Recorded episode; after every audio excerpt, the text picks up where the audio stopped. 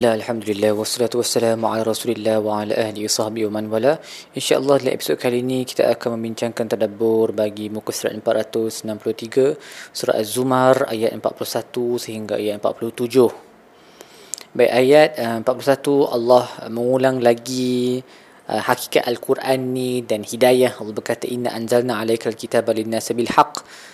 Allah menghantarkan uh, ke atas kamu Alkitab ini untuk manusia dengan kebenaran Faman ihtada fali nafsi. Siapa yang mendapat hidayah maka hidayah untuk dirinya sendiri. Tak ada Tuhan tak dapat apa manfaat, dia yang akan mendapat manfaat.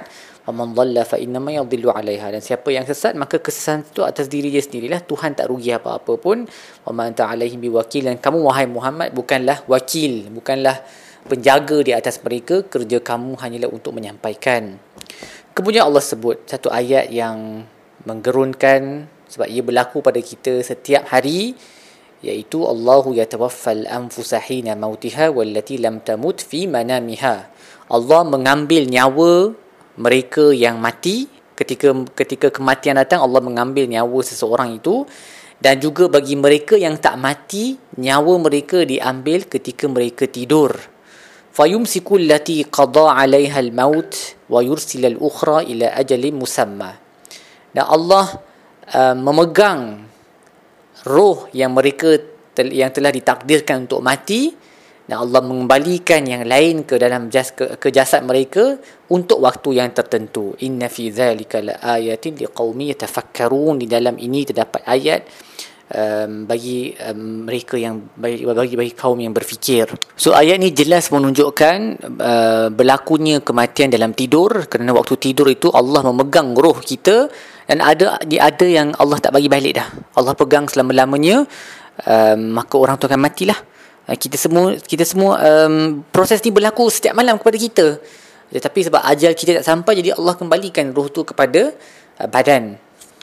Dan um, Imam Al-Baghawi um, berkata ataupun meriwayatkan daripada Muqatil bahawa ayat ataupun petanda yang kita boleh belajar daripada um, daripada kematian kita tidur kita ni ayat utama dia adalah petanda utama dia adalah hari kebangkitan itu benar.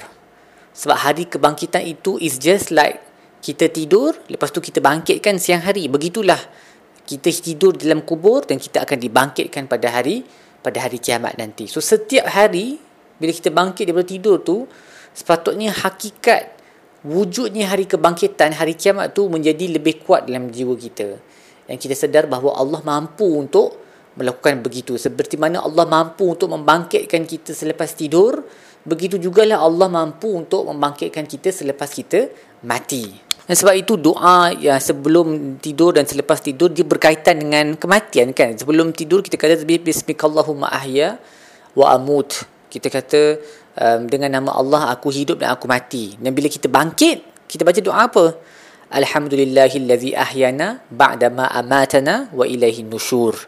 Um, segala puji bagi Allah yang telah menghidupkan kami selepas mematikan kami dan kepadanya lah nusyur uh, kembali pada hari kiamat nanti. So doa-doa tu pun mengingatkan kita hakikat ni.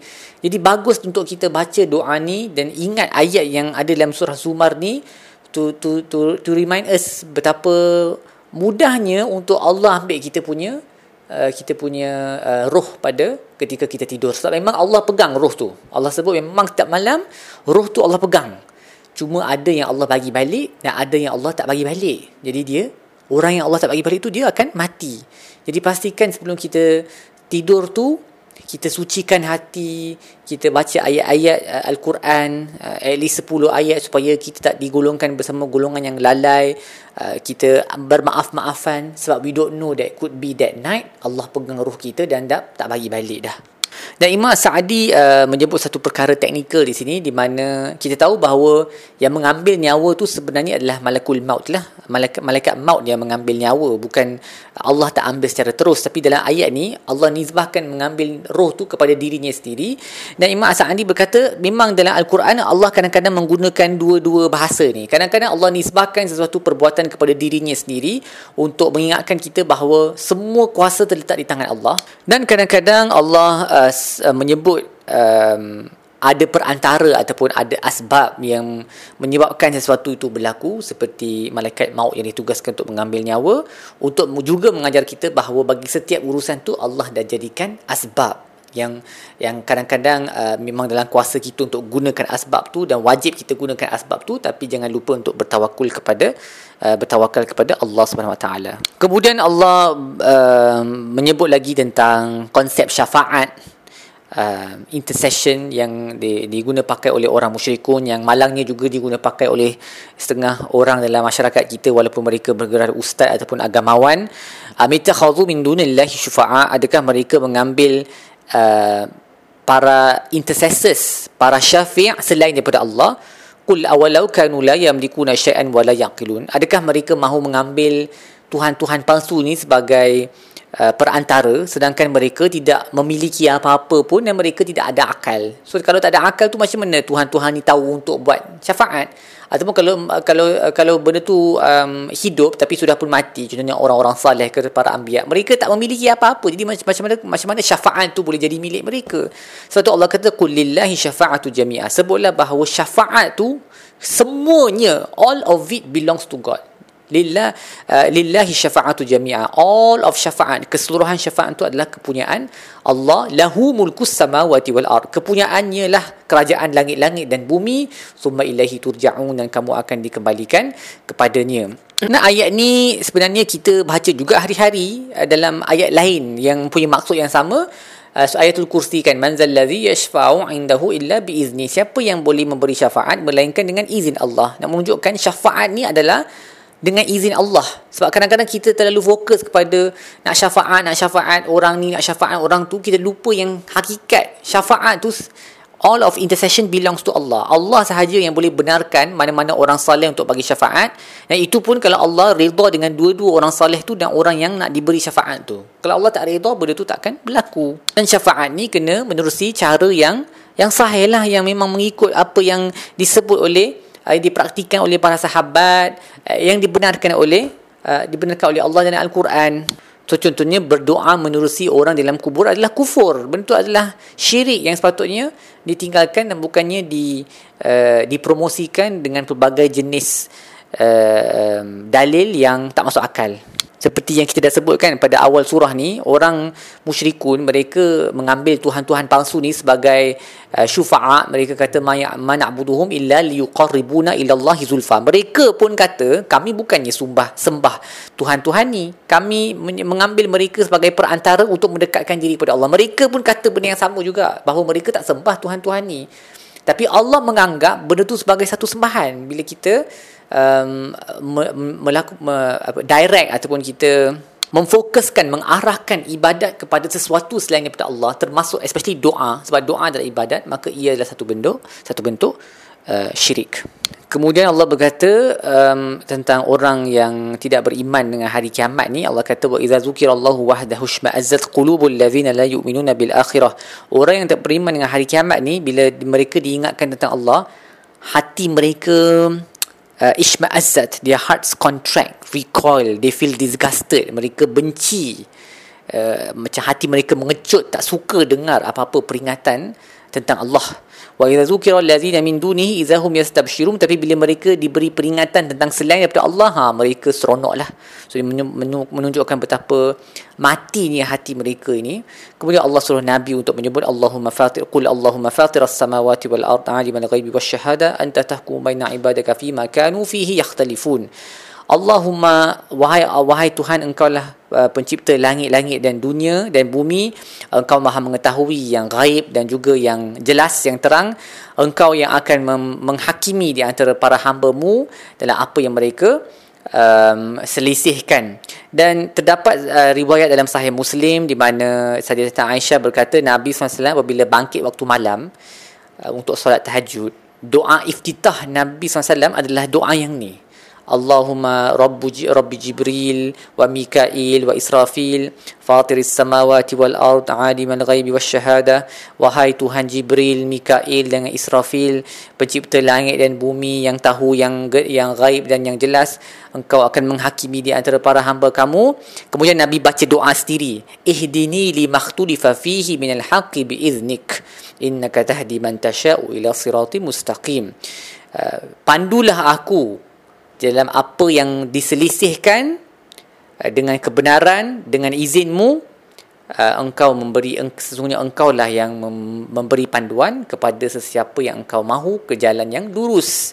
So nabi sendiri berkata berdoa dengan doa ni selepas membaca ayat ni nak katakan perselisihan ni kadang-kadang kalau kita tak minta doa daripada Allah untuk terkeluar dari perselisihan tu kita akan terperangkap dan kita akan terikut-ikut hawa nafsu ataupun ikut kumpulan kita semata-mata sebab kita nak tunjuk kesetiaan kepada kumpulan kita walaupun benda yang dibawa oleh kumpulan kita itu sesat.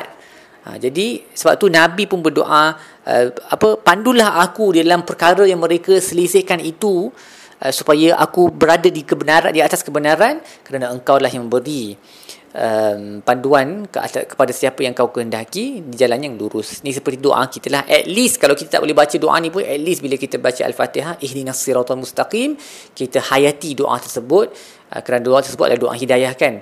Pandulah kami semua di atas jalan yang lurus. Selepas itu Allah sebut kalaulah orang zalim mempunyai uh, keseluruhan dunia ni dan lagi satu dunia seperti itu sebagai harta mereka akan cuba menggunakan semua harta du- kedua dunia ini sebagai pampasan untuk membebaskan diri pada hari kiamat. Uh, dalam ayat-ayat lain pun dalam Quran Allah sebut kalau the whole world was filled with gold, kalau seluruh dunia ini dipenuhi dengan emas dan mereka mempunyai uh, uh, emas tersebut memiliki emas tersebut mereka akan gunakan emas tersebut untuk membebaskan diri pada api neraka. Tetapi sudah terlambat waktu tu dan Allah berkata wa badalahum minallahi ma lam yakunu yahtasibun. Dan akan menjadi jelas bagi mereka pada hari kiamat daripada Allah apa yang mereka tak jangkakan. Dan ayat ni, frasa hujung ni, Imam Al-Qurtubi mendatangkan beberapa riwayat daripada uh, golongan saleh uh, terdahulu yang menunjukkan betapa gerunnya mereka dengan ayat ni. Sebab uh, contohnya Mujahid berkata uh, ayat ni bererti mereka melakukan amalan yang mereka ingat amalan tu baik. Tapi sebenarnya amalan tu amalan yang buruk dan jahat jadi akhirnya sia-sialah kita buat benda yang kita ingat baik tapi benda tu tak berlandaskan syarak, tak ikut Nabi SAW. Akhirnya amalan tu jadi sia-sia. So tak ada tak ada dia punya berat dalam uh, timbangan mizan. Ataupun mereka berfikir yang mereka akan diampunkan dosa besar tanpa sebarang taubat. Jadi akhirnya mereka masuk ke dalam neraka sebab they didn't expect that. Uh, so ini satu benda yang uh, bahayalah dan menakutkan sebenarnya. Dan Sufyan Al-Thawri juga berkata um, bila dia membaca ayat ini dia kata celakalah ahlu riya celakalah ahlu riya mereka yang menunjuk-nunjuk ni sebab ini adalah ayat mereka dan kisah mereka. Iaitu mereka buat semua benda um, untuk bukan kerana Allah dan mereka ingat mereka buat benda baik tapi akhirnya benda tu tidak mendapat sebarang manfaat. Seperti hadis um, yang terkenal di mana orang tiga orang pertama yang akan masuk neraka bukan ni orang yang jahat-jahat seperti Fir'aun Abu Jahal dan sebagainya tapi orang yang baik-baik orang yang melakukan um, um, orang yang dermawan orang yang mengajar uh, orang ramai manusia uh, orang yang berjahid, uh, berjihad di jalan Allah mereka bertiga ni menghabiskan hidup mereka untuk kerja baik ni tapi Allah tak terima langsung amalan mereka sebab mereka buat hanya kerana untuk uh, mendapat pujian daripada orang ramai mendapat recognition daripada orang ramai. Jadi Allah kata kamu dusta. Mereka kata kami buat untukmu ya Allah. Tapi Allah kata kazabta kamu dusta. You did this for the people to people for people to praise you untuk orang puji kamu dan kamu dapat benda tu jadi kamu tak akan dapat apa-apa daripada aku. Al-iyazubillah maksudnya mereka ni masuk neraka bukan sebab dosa banyak sebab tapi sebab amalan baik mereka semua sia-sia. Jadi bahayalah riak ni dan ini ayat yang menunjukkan realiti tersebut. Dan yang Ikrimah uh, Ikrimah ibn Ammar telah berkata seorang uh, orang saleh Muhammad ibn Munkadir berkata uh, ketika dia mati dia takutlah dia sangat takut dan orang tanya kenapa kau takut sangat?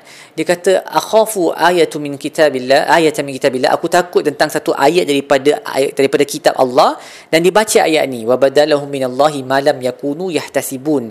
Dan akan jadi jelas bagi mereka pada hari itu daripada Allah sesuatu yang mereka tak jangka. Dia kata fa ana akhsha an yabduli malam akun ahtasib. Aku takut akan jadi jelas kepada aku satu benda yang aku tak jangka. Something which I didn't take into account I'm afraid that will come back and destroy me on the day of judgment. So kita tengok lah golongan soleh ni mereka sangat muhasabah tentang amalan mereka dan takut amalan mereka tak diterima ke ataupun mereka tidak amalan ke maka kita pun sepatutnya uh, berhati-hatilah. Jangan just assume that everything kita buat tu akan diterima oleh Allah dan um, kita tak tak teliti dengan apa yang kita buat tu sampai hari kiamat dia akan jadi terlambat bila menjadi jelas apa yang kita tak jangka tu. Baik setakat itu saja tadabbur kita bagi muka surat ini insyaallah kita akan sambung dengan episod-episod lain. Wassallallahu ala sayyidina Muhammad wa ala alihi wasallam walhamdulillahirabbil alamin.